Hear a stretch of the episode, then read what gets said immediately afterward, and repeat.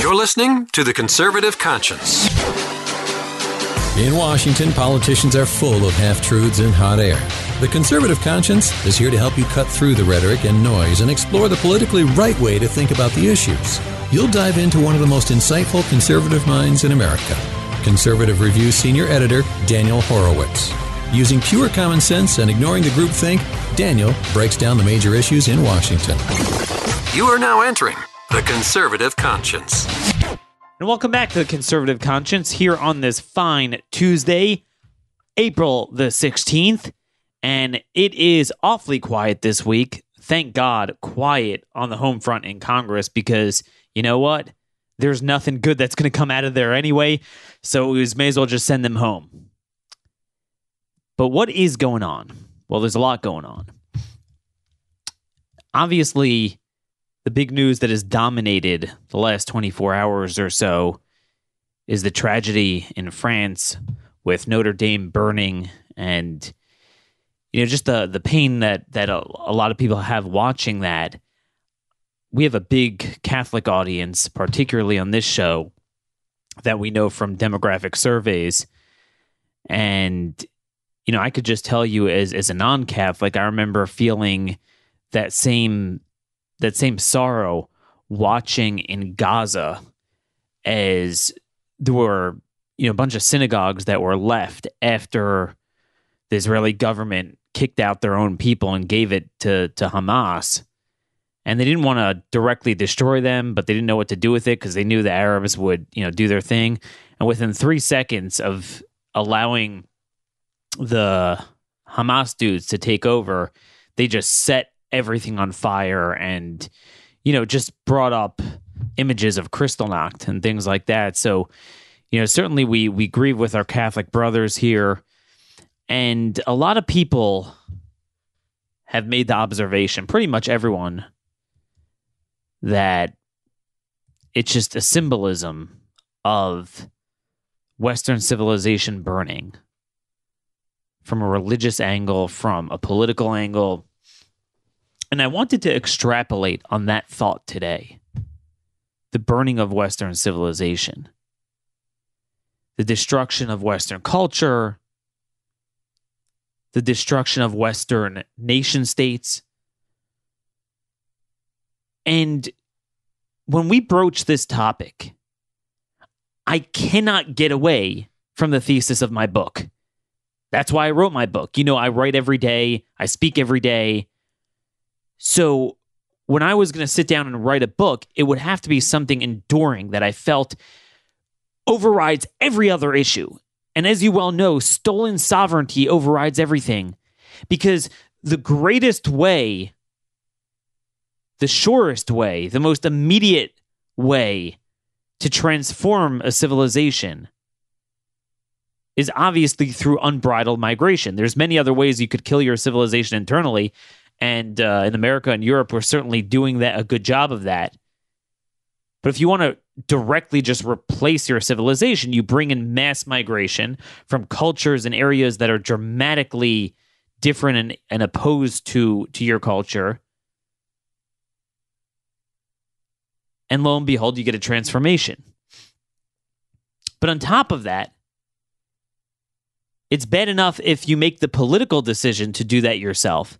But what if you get unelected judges,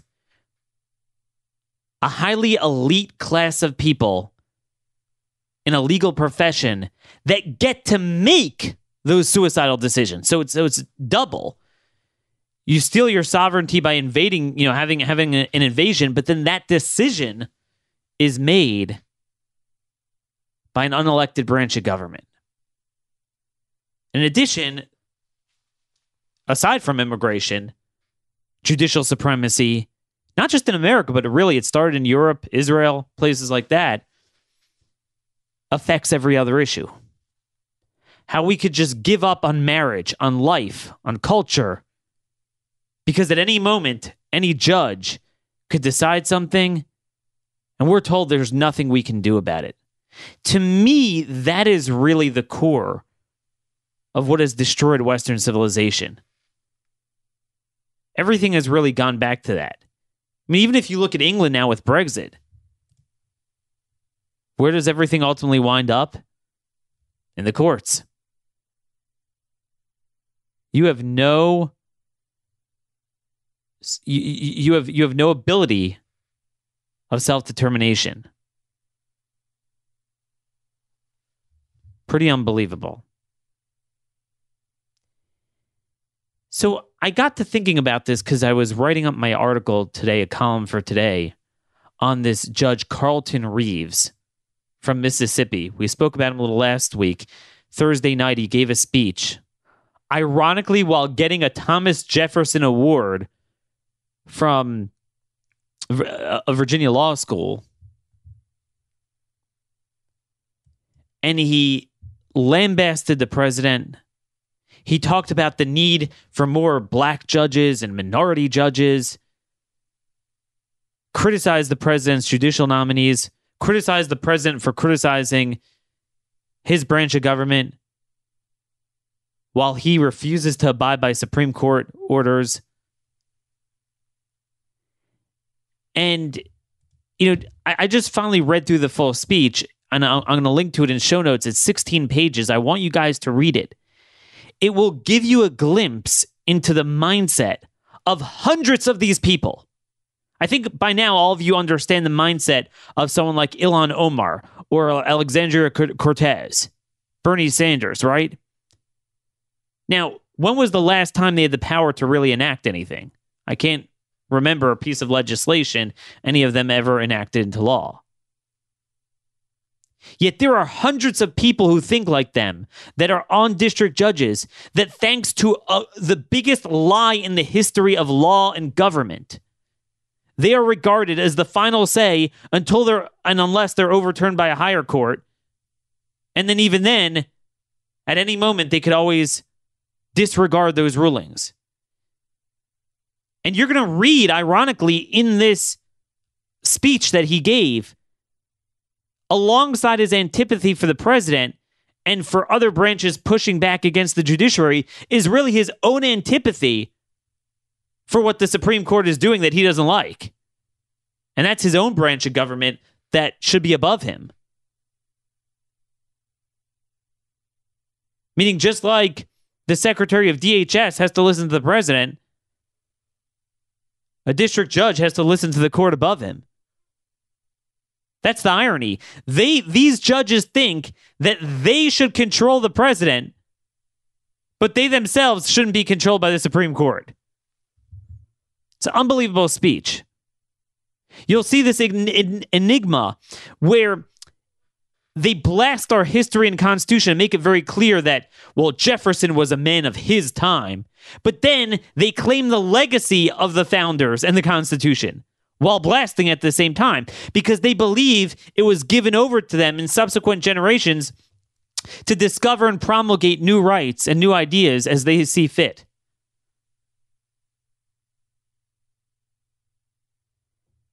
And this really, if you think about it, this is an all civilization in America, but certainly in Europe before America how these elites have sacked civilization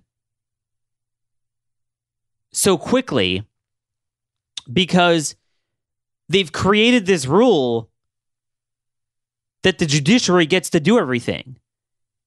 So that's kind of their forward guard where they'll be the canary in the coal mine.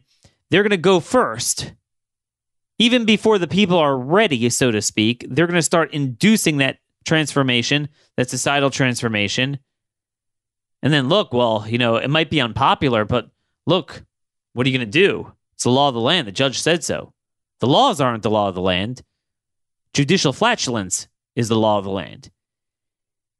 And then that creates a self fulfilling prophecy within the culture where the more you push it, the more it kind of turns the public opinion in and of itself and then people don't even have a desire to push back anymore. And that that's that's how they've done this. And certainly nowhere is this more evident than with immigration. We sit here today. This president has renewed 373,000 DACA amnesties just since last January. 300,000 TPS amnesties. And now my article out today 750,000 work permits to illegal aliens who invade our country, bogus asylum claims. We know it's bogus, but we just, you know, the unelected branches, the judiciary and the executive working on the assumption of what the judiciary might do or has done is able to come full circle and nullify the laws of the people, even the laws that pertain to the future orientation of your very society. How we are now at a point where we have the Immigration Nationality Act, which was designed every single title of it, every single clause of it, to prevent what is going on today. And it was reiterated in 1996. And yet, we are to believe that people like Carlton Reeves, that you, I mean, read his thing and you will see right away, you will never get a fair hearing in front of a guy like that. Everything is racial. That they could bastardize our laws to the point that there is no such thing as an illegal immigrant now. That's what they're saying. They're saying that one clause in a vacuum, read like Amelia Bedelia, and bastardize, ignoring all the other clauses of, of credible fear and asylum, and then voiding out 20 other titles of the INA, essentially make it that everything that Congress ever said to block illegal immigrants and to force detention pending deportation and force expedited removal and grant the president authority that he frankly already had under Article 2 to keep out anyone doesn't apply. Nothing applies. You know, I was just reading last night 8 USC code 1222. It's a small title of the INA. And I never really noticed it before. For the purpose of determining whether aliens arriving at points of the United States belong to any of the classes inadmissible under this chapter. By reason of being afflicted with any of the diseases or mental or physical defects or disabilities set forth in section 1182A or whether the Attorney General has received information showing that any aliens are coming from a country or have embarked at a place where any of such diseases are prevalent or in epidemic, such aliens shall be detained by the AG for a sufficient time to enable the immigration officers and medical officers to subject the aliens to observation and an examination sufficient to determine whether or not they belong to inadmissible classes. So you see what I'm saying? It's not just that in 1182 it says you're inadmissible if you have diseases. It's that there's another title to buttress that saying that they shall detain for sufficient time to ensure of this. So think about it. Just 1222 alone makes illegal what this administration is doing, whether on their own volition or the perception that the courts are making them do it. That by definition, when you have people coming from disease ridden areas with hepatitis, with Chagas, with scabies, measles, mumps, pertussis, rubella. Obviously, tuberculosis is a very big one from the Central American c- countries. And then, like we said yesterday, you have the Africans that have, I mean, malaria, all sorts of things, Ebola, yellow fever, everything imaginable from these countries. You must, according to law, hold them for a sufficient time that you could rule out any of these problems. Not like, oh, do you need help? Let me give you some triage. No, no, no. Not for you, for Americans. So if it's if it's something like mumps that it takes 24 days to exhibit symptoms, you need to you need to hold them for that long. Other things take 6 to 8 weeks. That alone prohibits what they're doing. I mean, it's unbelievable. This whole thing is crazy. I, I, I just I just don't know what we do here. I mean, th- th- this is the law of the land. Yet this is what has happened to Western civilization. We don't believe in our laws, our culture. We don't believe in the goodness of our history and our traditions anymore. So, for the last generation, we've ceded to a corroded and irremediably corrupt legal profession the keys to our castle. To use multiculturalism and a racist, racialist agenda to void out our duly passed laws, to void out our sovereignty, to contort the Constitution beyond belief. I want to come back to immigration, but I want to first go backwards and start with ju- just the general concept of judicial supremacy. That the Supreme Court, much less the lower courts, are the sole and final arbiter of as a political rule for every political question, every societal, social, cultural question, including foreign affairs, border, war and peace. You know, this Carlton Reeves dude was getting the Thomas Jefferson Award. Thomas Jefferson once said in a in a letter to Judge um what was his name? Uh, Spencer Roane, September 6, 1819. He talked about, again, back then, the Federalists, who are Jefferson's opponents, they wanted to make as a as a kind of political argument that the other branches should defer to the courts when there's a disagreement or on fundamental questions of constitutional interpretation. Again, nobody ever assumed it was a veto. That was not what we adopted in our Constitution. But as a political matter, they were worried about, you know, popular uprisings. They were worried about the French Revolution. And they start to posit this argument that, hey, maybe, you know, when they issue a ruling in a case, we should treat that ruling as a political rule to, to be followed. And Thomas Jefferson said that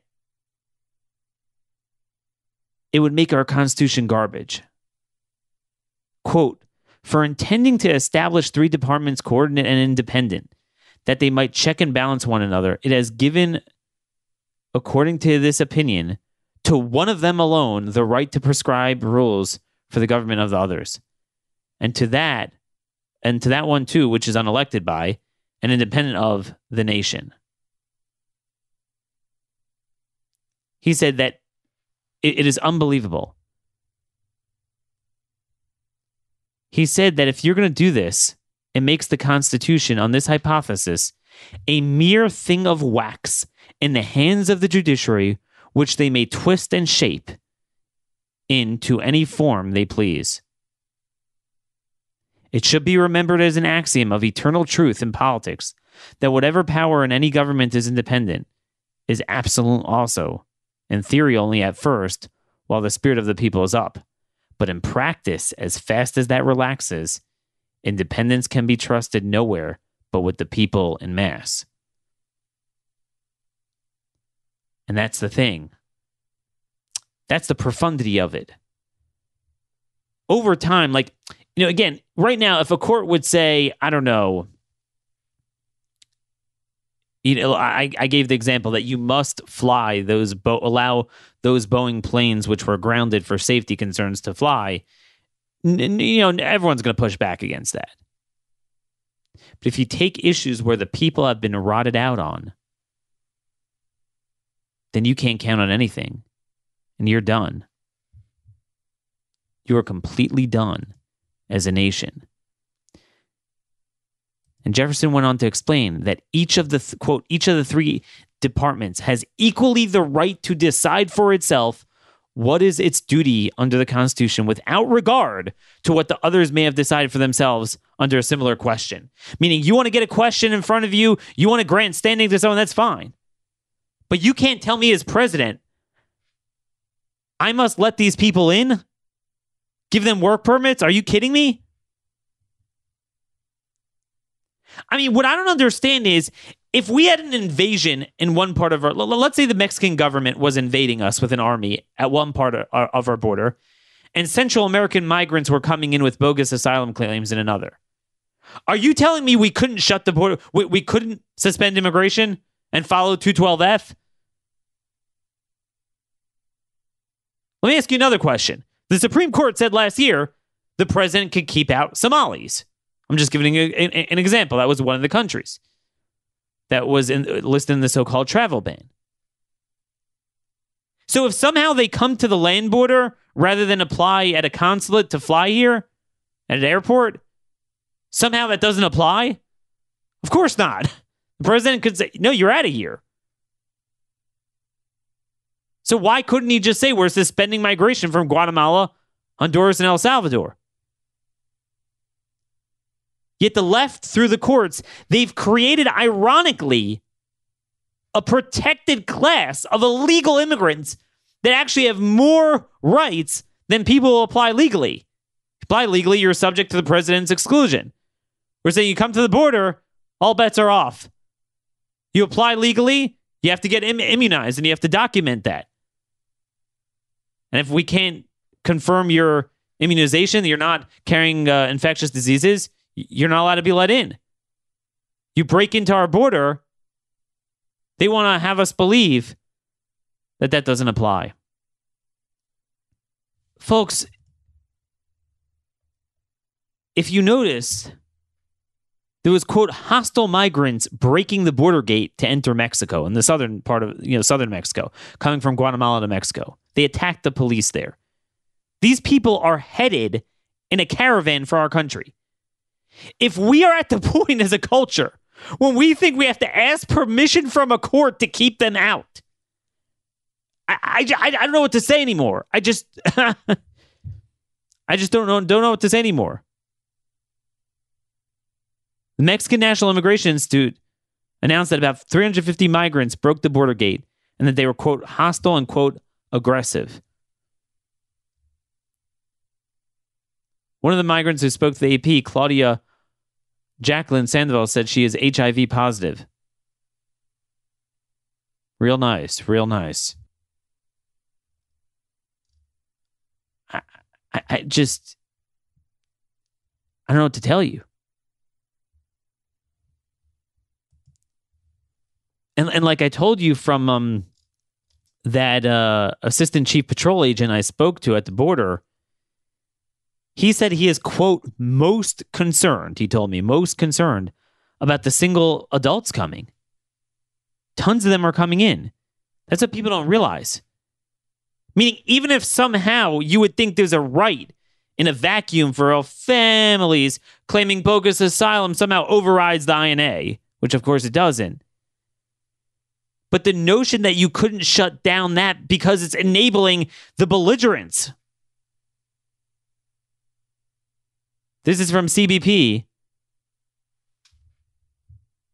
in uh, in Laredo. Border Patrol agents assigned to the Hebbronville station arrested 57 illegal aliens during a foiled human smuggling attempt near Oilton, Texas.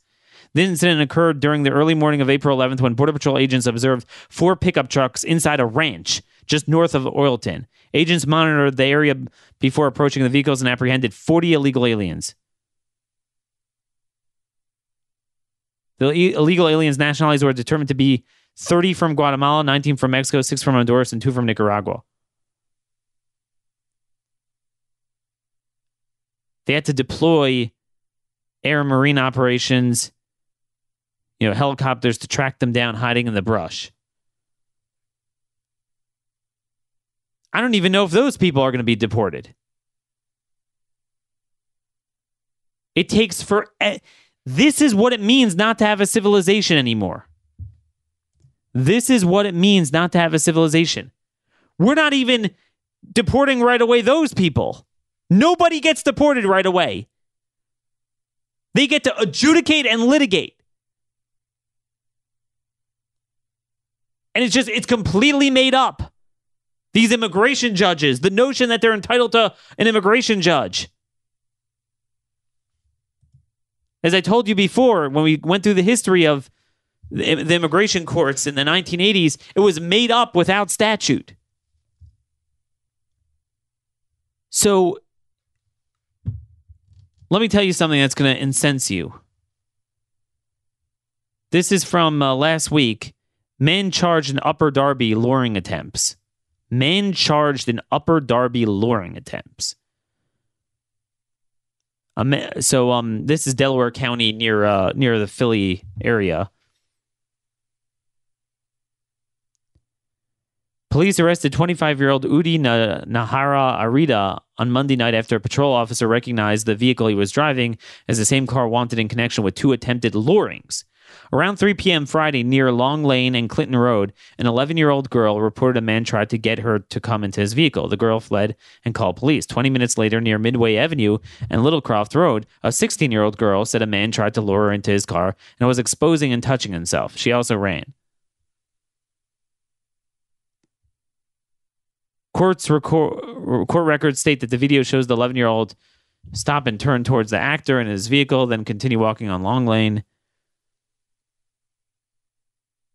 Um, and they basically they apprehended the guy. It's not until the very end of the article that you see immigration customs enforcement put a detainer on that suspect. Authorities say the Honduras native who resides in Upper Darby is here illegally. That's the last uh, sentence there. So I reached out to ICE's office in Philly to to see what's going on. You know, what what's the story with this guy? Do you have any data on him? Now, I I I expected no, we we don't have anything, and you know he must have come in illegally at some point. No, they know about this guy. Here's what he told me. Um,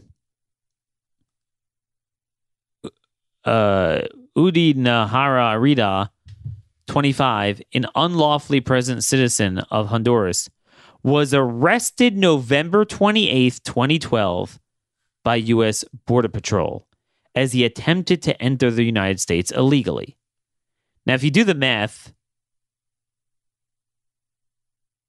that was, oh, well, actually, if they're right about his age, that would put him at 19 at the time. So he should be an adult. But on May 16th, 2016, an immigration judge administratively closed his case as he was not considered an enforcement priority at the time.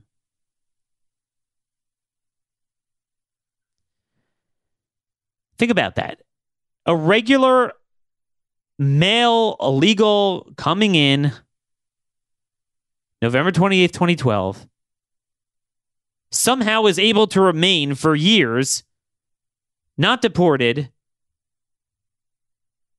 And three and a half years, almost four years later, an immigration judge just closed his case. And now he went on to be a child molester, attempted child molester. Who knows what else he did? we don't believe in ourselves as a culture. I mean, this is this is the collapse of a culture. All because of this dangerous lie about judges having the final say. Let me again, I'm going to weave back and forth between immigration and the courts because they're inextricably linked. I want to read to you some more quotes from Jefferson and Madison.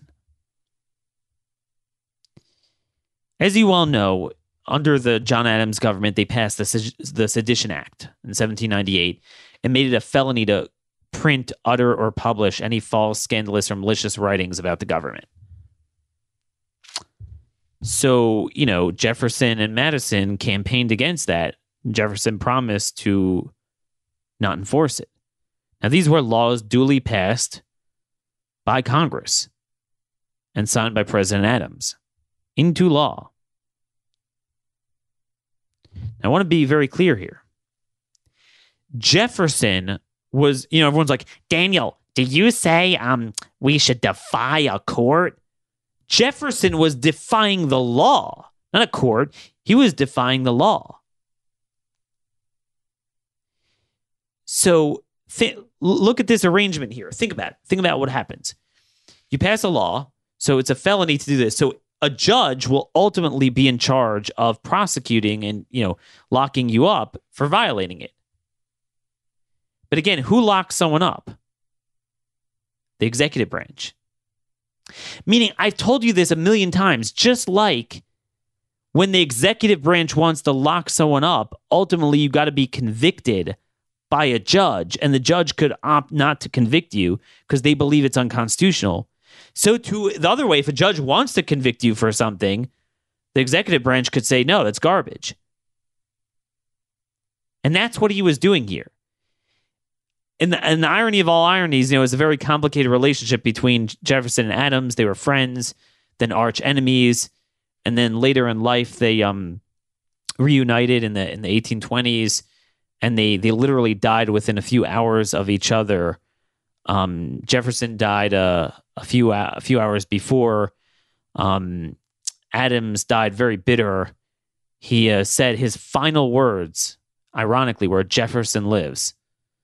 Incidentally, Jeff, uh, Jefferson actually died a couple hours before, but um, that that's what was on his mind when uh, when he died. But anyway, this was a letter September 11th, 1804 from Monticello. So think about it. Jefferson was towards the end of his first term, he was a sitting president. He was having a correspondence with Abigail Adams. And he talks about this whole business with the Federalists and the fight and everything. And he says, quote, you seem to think it devolves on the judges to decide on the validity of the sedition law. But nothing in the Constitution has given them a right to decide for the executive more than to the executive to decide for them. Both magistracies are equally independent in the sphere of action assigned to them. The judges, believing the law constitutional, had a right to pass a sentence of fine and imprisonment because that power was placed in their hands by the Constitution. But the executive, believing the law to be unconstitutional, was bound to remit the execution of it because that power has been confided to him by the Constitution. That instrument, meaning the Constitution, meant that its coordinate branches should be checks on each other. But the opinion which gives to the judges the right to decide what laws are constitutional and what not, not only for themselves in their own sphere of action, but for the legislative and executives also in their spheres, would make the judiciary a despotic branch. So Note, notice the wording there. For themselves in their own sphere of action. I tell you this all the time. We're, we all agree to the concept of judicial review as understood that if, if in the process of a court dealing with the law, because that's what courts do, they deal with the people applying the law. So there, so the Constitution inevitably is going to come up. Well, what if the law is not constitutional? What if the policy is not constitutional? So, for their sphere of action, which is meting out fines or imprisonment, they could say their thing. But in terms of visas, marriage licenses, um, foreign policy, border policy, they, they can, that's not in their sphere of action. They don't decide that for the other branches of government. And notice here, Jefferson was talking about cases where the law says to do this. The courts weren't trying to nullify or di- disregard the law as they do today. They were just meting out the law, following it. But Jefferson believed the law was unconstitutional. So you have all three branches. It was passed by the previous legislature and signed into law by the president, enforced by the judiciary, and still, as a new separate executive branch, Jefferson felt it was his obligation to push back. How much more so when you have the unelected judiciary nullifying long-standing laws, customs, history, and tradition. And not even being the Supreme Court, but lower courts. Yet the same piece of garbage, Carlton Reeves, who received this Thomas Jefferson Award, has the nerve to lecture us about protecting the judiciary. These are the type of lessons you're not going to hear elsewhere. Now let's go on to Madison. See, Madison on September 16th, 1789, um, June, June 16th, 1789, they were debating a bunch of very foundational questions. It was the first Congress. He was in the House of Representatives. And they're debating the president's power to remove executive officials. Now, Madison believed very emphatically, as should be the prevailing thought today, that of course the president could hire them, the president could fire them. Just because they get approved by the Senate doesn't mean that you can only get rid of them with approval from the Senate. You need the Senate to approve them, but you know the president could fire them. Now, if the president wants to fill that vacancy with someone new, then he has to come back before the Senate. Right? So he was actually defending the prerogatives of the executive branch as, as a member of the House of Representatives. But, you know, people were disagreeing. William Smith of South Carolina wasn't sure. And he posited this notion that maybe, this William Smith, maybe we should wait until there's a case comes before the courts. Meaning, presumably, the president would fire someone. Let's say George Washington would fire someone, and then we'll, we'll see what happens. And again, the notion notice we're not talking about questions of war and peace of civilization of life marriage. It was it was a you know a question of a very like esoteric question of government in a very specific way. So there were those that believed we should defer because we're not if we're not sure what to do which again it makes sense. It makes sense if you think about it. Everyone agreed, especially back then when the lawyers and the um, judges were crafters of the Constitution. They they wanted to safeguard it as originally intended. I also, if I would have lived back then, would have wanted to defer to them. But that's not a legal mandate and a legal veto power. It's a political position. It's the same thing I say nowadays if every judge were Clarence Thomas, I would I would want to defer to the courts too. But that's a political argument. That's not a, a legal argument. So Madison was just incredulous when he heard this guy say this. He said, wait a minute. Let's debate it here and now. We, we don't, you know, wait for the courts. But the great objection drawn from the source to which the last argument would lead us is that the legislature itself has no right to expound the Constitution, that whenever its meaning is doubtful, you must leave it to take its course until the judiciary is called upon to declare its meaning. And then also, he doubted, quote, whether this question could even come before the judges. That's what he was like, you know, where's the standing? What's very interesting here, what's very interesting and important is that um what do you call it? Madison understood that of course there would be some avenue for the courts to get involved. This is a this is a very important quote from Madison to understanding what the role of the courts are. I this was the same speech, June 16, 1789. I acknowledge in the ordinary course of government that the exposition of the laws and constitution devolves upon the ju- judicial. Right? That's, he actually says that because they're the ones that most naturally on a regular basis are going to be dealing with it in the ordinary course of government. Meaning you're just interpreting like the in the weeds statutes and this and that. But I beg to know upon what principle it can be contended that any one department draws from the Constitution greater powers than the other in marking out the limits of the powers of the several departments. The Constitution is the charter of the people and the government. It specifies certain great powers as absolutely granted and marks out the departments to exercise them. If the constitutional boundary of either be brought into question, I do not see that any one of these independent departments has more right than another to declare their sentiments on the point. And remember, when these questions came up, even those that were a little bit more, you know, into the Federalist point of view at the time, not the Madisonian Jeffersonian point of view, these guys, they were talking about things where it generally wasn't clear. Separation of powers questions are very, there's an inherent gray area. Well, where, you know, Congress could legislate these conditions on the executive, but the president has the power to hire and fire. So, you know, when the two brush up against each other. But for courts just to say illegals have rights, habeas corpus today, uh, you must let in a million immigrants. Marriage is not a marriage. Life begins that no one in their right mind would have believed you have to defer to the judicial branch of government.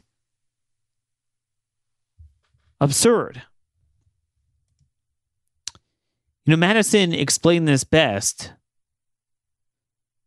One more quote I want to I want to leave you with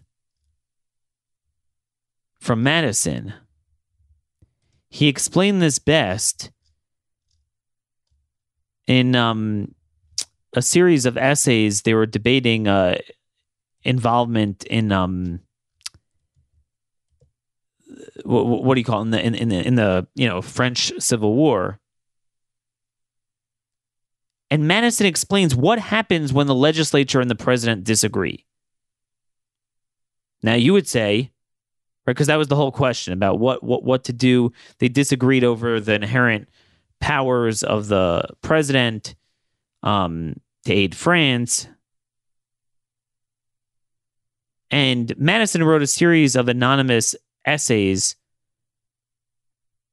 under the pseudonym of Helvidius, debating Hamilton, you know, on the Washington administration's posture towards France. And you would expect that Madison would say, well, when Congress and the and the president disagree, well, you you call in the courts, right? The courts to just like the courts, you know, settle a dispute between two companies or two individuals. They settle disputes over, you know, the other two coordinate branches of government. No, that's not what he says. He said, quote, it may happen also that different independent departments, the legislative and executive, for example, may, in the exercise of their functions, interpret the Constitution differently and thence lay claim each to the same power. This difference of opinion is an inconvenience not entirely to be avoided. In other words, he's saying it's not even such a bad thing. It results from what may be called, if it be thought fit, a concurrent right to expound the Constitution. Again, this is when things were inherently gray with the legislature and the president, which there really are a lot of inherent gray areas and a lot of very deep questions that often there is no good answer to because the boundaries are very murky. Foreign affairs is always very tough because the president has full power on that, but then Congress, certainly in their power to legislate, could control international commerce, power of the purse. There's a lot of different things they could push back on, ratifying treaties. These are these are big, big, deep spheres of law.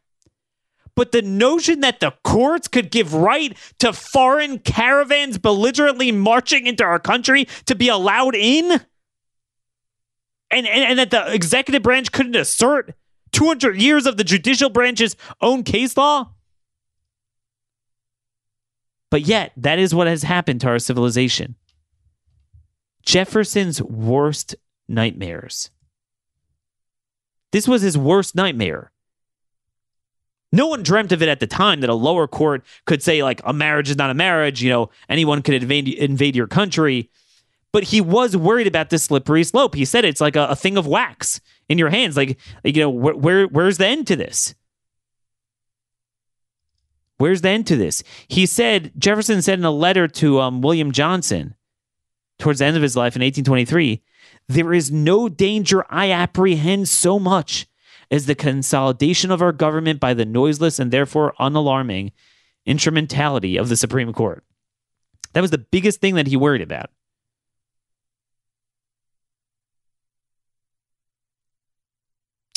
His final letter for, uh, to Edward uh, Livingston, March 1825, shortly before he died. One single object will entitle you to the endless gratitude of society, that of restraining judges from usurping legislation. Could you imagine that this piece of garbage, garbage Judge Carlton Reeves said at the end of his uh, screed that we do Jefferson justice. We do the martyrs of Mississippi justice. We do our country justice by defending our judiciary. he invoked Jefferson when Jefferson said his biggest concern was that.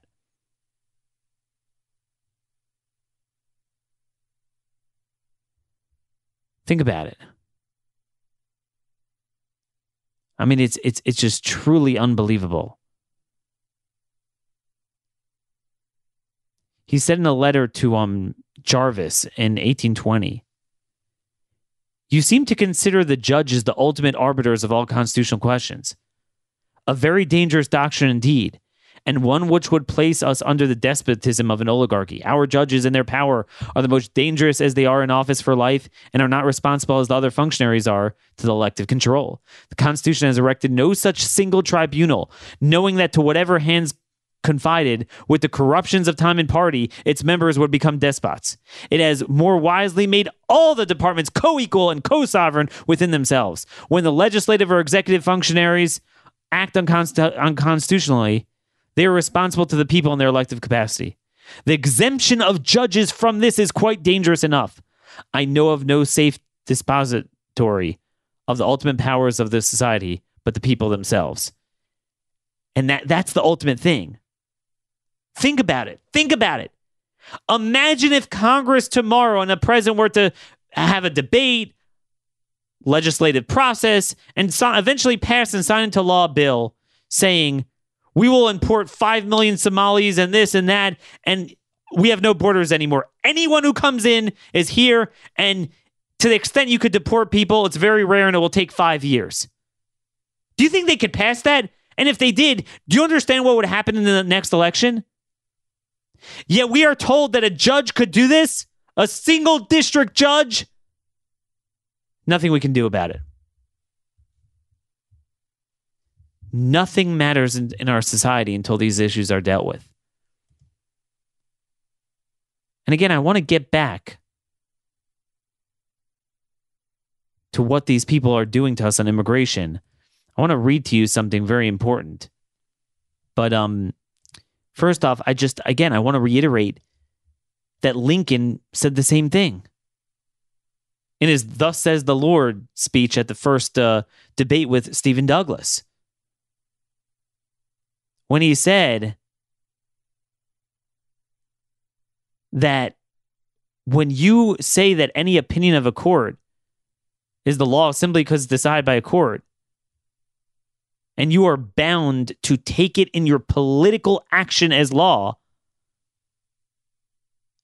without judging it on its merits or anything. So he says, you will bear in mind that you are thus committing himself, or he's committing himself. He's talking to he's talking to the audience about Stephen Douglas unreservedly to this decision, commits him to the next one just as firmly as to this. This is the moral hazard of our time.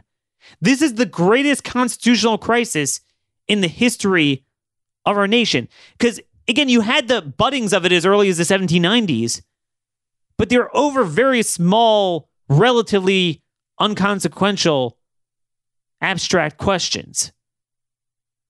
But nowadays, it is over the civilization and nation state itself that we are saying that a judge could wave his hand, control war, peace, borders, life, marriage, elections, you name it. Nothing is out of bounds. Social transformation without representation, indeed. This is nothing like King George ever did. Nothing. Never did anything like this. Couple of taxes here and there. Give me a break. He can't hold a candle on what's happened in our generation. I want to read to you from a great thinker, Victor Davis Hanson. Are there any limits on illegal immigration? It's a new column out this week at American Greatness. The US Mexican border is essentially wide open. Why? Because there's a general expect, ex, expectation in Mexico and Latin America that American immigration law is unenforced. Or it is so bizarre that simple legal entry almost always ensures temporary legal residence pending on asylum hearing. A scheduled asylum hearing, in turn, is seen by border crossers as a mere formality to be ignored. The popular perception on the border, then, is to stick one foot illegally onto U.S. soil and presto, win permanent residence for you and any family member who wish to follow. In an age of 500 sanctuary city and county jurisdictions, few illegal aliens believe they will ever be deported permanently, even if they have been apprehended committing serious crimes. There is also a general perception among would be illegal entrants that prominent Democrats and uh, progressives welcome their massive influxes as useful and will do their best to ensure legal immigration continues unabated. Think about that. I'm saying he puts into words really what we're what we're saying, very stark terms. There's also this assumption that the greater the chaos at the border, the less likely Congress will take bipartisan action to end it. After all, 2020 is an election year, and progressives are in no mood to hand Trump the semblance of legislative victory. The fact is also known, this fact is also known to would be border crossers. Illegal alien families sense that they are vital to progressive agendas of fundamentally transforming the country by importing first generation loyal constituents, a sentiment that is slowly replacing the prior idea of mostly young men coming to work off the books. In an increasingly tribal America, they expect on arrival to be recalibrated instantly from Mexican nationals without any experience of America into Latinos and Hispanics with historical grievances against the majority population of the U.S. to be remedied by repertory hiring and admission and facilitated by ethnic operatives. Some polls in the past have suggested that a third of Mexican Mexico's population would immigrate to the U.S. if possible. The percentages of would-be immigrants from Central America are likely to be even higher. In theory, 50 million could cross the border in the next two decades, which poses the question: What are the theoretical limits on illegal immigration?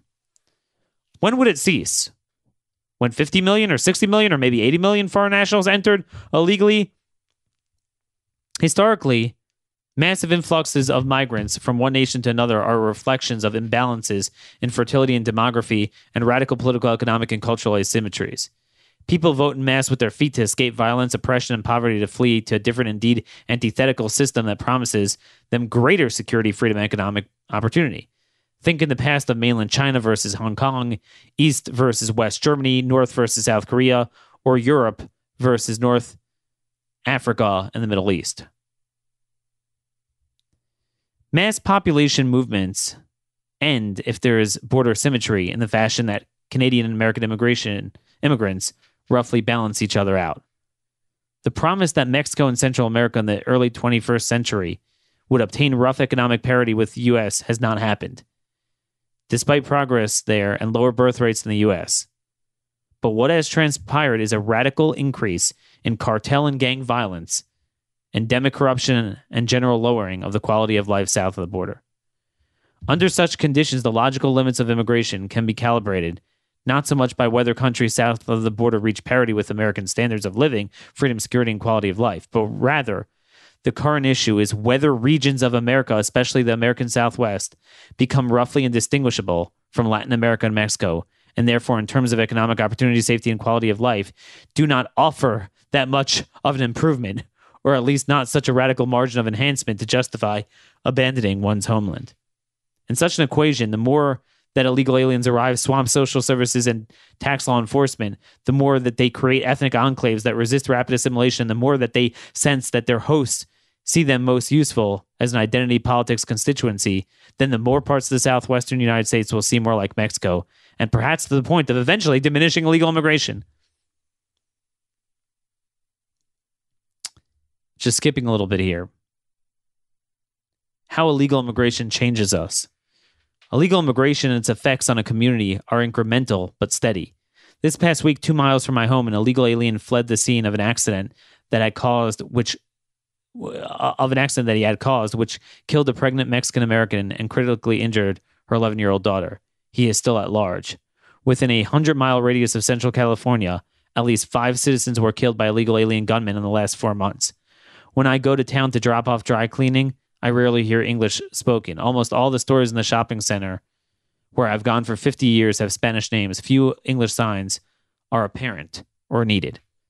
The formerly rich, diverse community of Japanese, Armenian, Basque, Portuguese, Mexican, and Scandinavian Americans have long since vanished. I stopped riding a bike in my rural environs four years ago, given the packs of unlicensed and unvaccinated dogs and the owner's indifference to their attacks on passerbyers.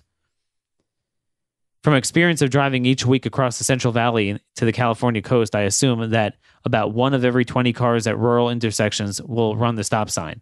I make the further assumption that if I'm hit, the driver of the other car may well flee the scene and has no license, insurance, or registration, has never felt any real need to obtain them.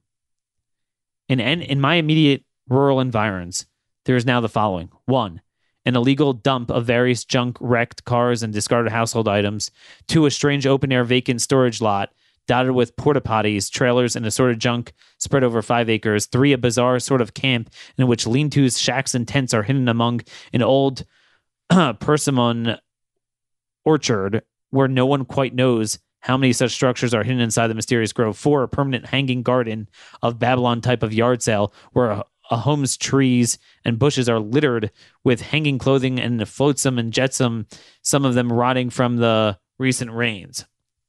Five, a former backyard that is now a small goat mart. Six, an unlicensed ad hoc outdoor barber shop. Seven, an unlicensed ad hoc outdoor daycare center.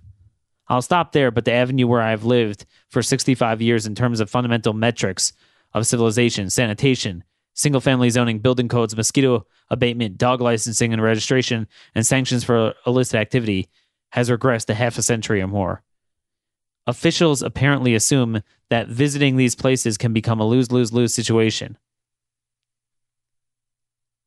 Just going to skip further a little bit more.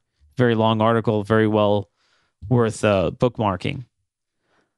Life down the street is conducted mostly on the premise of rural Mexico, where one does what one pleases, or must in terms of water, power, sanitation, business, commerce, leisure, and pets without audit from authorities.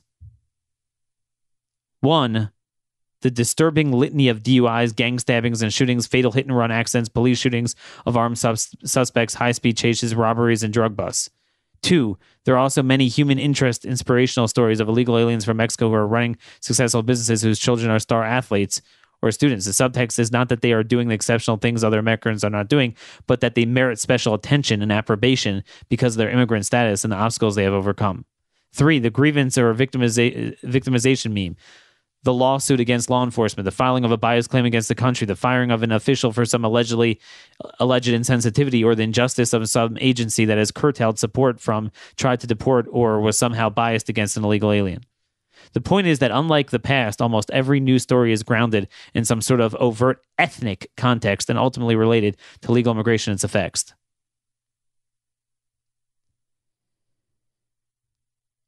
You know, this is unreal.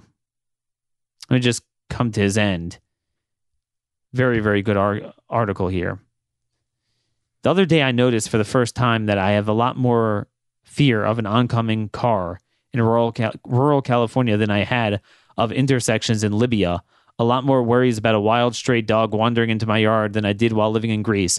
A lot more anxiety of being shot or robbed than I did when visiting the current Middle East. And a lot less hope of being treated promptly in extremis at the local emergency room than I would have expected in Eastern Europe. In that strange sense, I guess I have some hope that illegal immigration will soon taper off. And again, his thesis is maybe it's not until we become completely collapsed, where ironically, there is no difference between Western civilization and their civilization, that finally, finally, we will put this to an end. But once again, we can't even hope as a nation to do this. Either chaos theory that it gets so bad, or if God willing, we don't have to let it get this bad to act. We can't actualize that until we push back against ju- judicial supremacy. Remember, we want to do new things. And the courts are now saying what deportation laws, denial of entry laws for 50 years. Existing laws are, are unenforceable. And we believe that's the law of the land. So, again, I certainly don't want to be insensitive to um, our Catholic brethren and friends and the direct pain that they experience from that. But for those of you who are drawing metaphors, an allegory from what's going on, I wanted to put an exclamation mark on what it means to have a burning civilization. Folks, so that is the lamentation for today. We'll be back to regular scheduling tomorrow with some of the news of the day, but really wanted to give you that full picture on the courts and immigration because nothing matters until it's dealt with. God bless you all. Thanks for listening. This has been another episode of The Conservative Conscience.